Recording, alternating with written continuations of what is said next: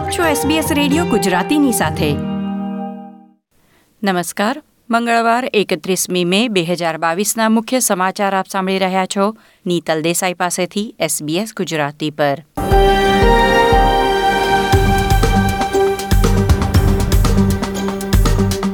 આજના મુખ્ય સમાચાર. છોતેર બેઠકો પર વિજય મેળવી લેબર પાર્ટી બહુમતી સાથે સરકાર ચલાવશે. એલ્બનીઝી મંત્રીમંડળની જાહેરાત કરશે. વિક્ટોરિયા સહિત પાંચ રાજ્યોમાં ફ્લૂની રસી મફત બની.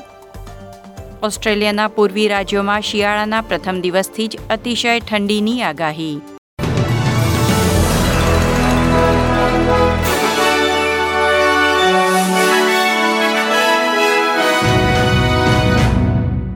પ્રસ્તુત છે સમાચાર વિગતવાર. એન્થની એલ્બનીઝીએ આજે લેબર કોકસની બેઠકને પ્રથમવાર વડાપ્રધાન તરીકે સંબોધી હતી.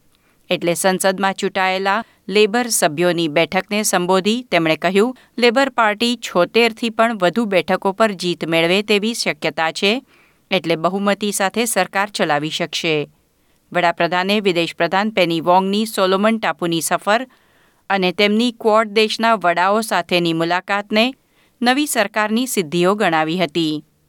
શ્રી આલ્બનીઝીએ વધુમાં કહ્યું કે બહુસાંસ્કૃતિક સમુદાયો, વિવિધ ધાર્મિક સમુદાયો અને એલજીબીટીઆઈક્યુ સમુદાયના તમામ ઓસ્ટ્રેલિયનોને દેશના મહત્વના નિર્ણયોમાં સામેલ કરવામાં આવશે. તેમણે એવી પણ જાહેરાત કરી હતી કે જુલાઈના છેલ્લા સપ્તાહમાં સંસદ પરત ફરશે. આ રવિવારે વડાપ્રધાન એન્થની એલ્બનીઝી ઇન્ડોનેશિયાની મુલાકાતે જઈ રહ્યા છે.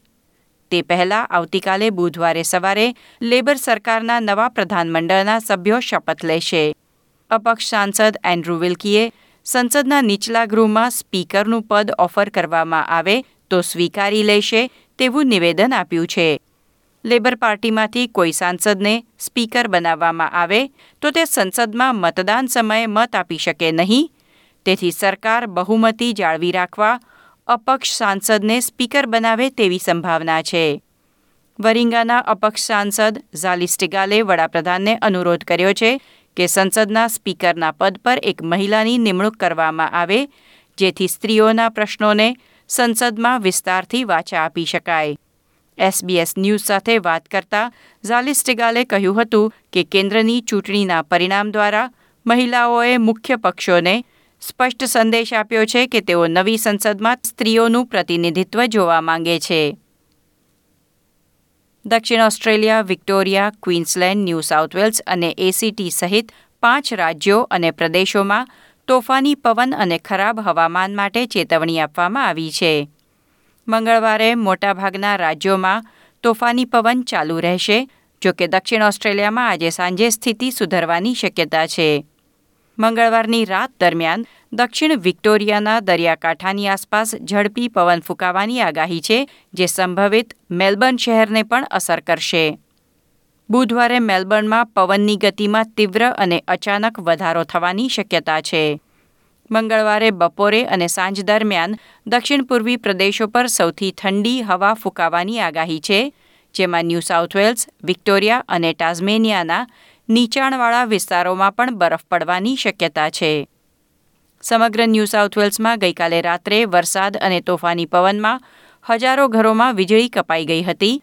પાંચસો નેવ્યાશી લોકોએ મદદ માટે કટોકટી સેવાનો સંપર્ક કર્યો હતો.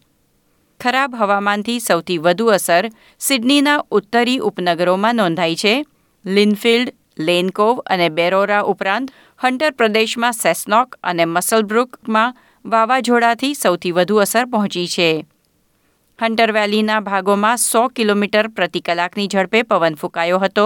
બ્યુરો ઓફ મિચિરોલોજીનું કહેવું છે કે બુધવારે શિયાળાના પ્રથમ દિવસે તાપમાનનો પારો પંદર ડિગ્રી સેલ્સિયસ સુધી નીચે ઉતરવાની આગાહી છે. શિયાળાના પ્રથમ દિવસથી જ અતિશય ઠંડુ તાપમાન, તોફાની પવન અને બરફવર્ષાની આગાહી શરૂ થઈ ગઈ છે. આખા સપ્તાહ દરમિયાન વરસાદ અને તોફાની પવન ચાલુ રહેવાની ધારણા છે. ઓસ્ટ્રેલિયાના અગ્રણી ચેપી રોગ નિષ્ણાતોએ કહ્યું છે કે જૂન મહિનાની શરૂઆતમાં ફરી એકવાર નવી કોવિડ તરંગની શક્યતા છે. ઓસ્ટ્રેલિયન ફાઇનાન્શિયલ રિવ્યૂના એક અહેવાલમાં રોગચાળાના નિષ્ણાતોને ટાંકીને કહેવામાં આવ્યું છે કે દેશમાં ઓમિક્રોનના બીએ ટુ વેરિયન્ટને કારણે થતા ચેપની સંખ્યા સ્થિર થશે. પણ સામે નવા પ્રકારો બીએ ફોર અને બીએ ફાઇવ નવા ચેપને વેગ આપશે.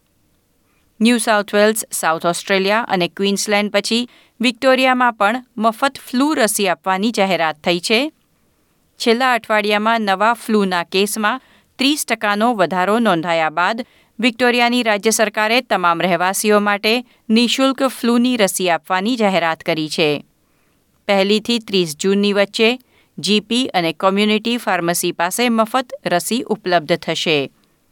નવા કેસની સંખ્યામાં વધારો એ સ્તરે પહોંચી ગયો છે કે પાંચ રાજ્યો, Queensland, New South Wales, Victoria, Western Australia અને સાઉથ ઓસ્ટ્રેલિયાએ ફ્લૂ રસીકરણ મફત બનાવ્યું છે. આ હતા મંગળવાર એકત્રીસમી મેની બપોરના ચાર વાગ્યા સુધીના મુખ્ય સમાચાર. લાઇક શેર કોમેન્ટ કરો. એસબીએસ ગુજરાતીને ફેસબુક પર ફોલો કરો.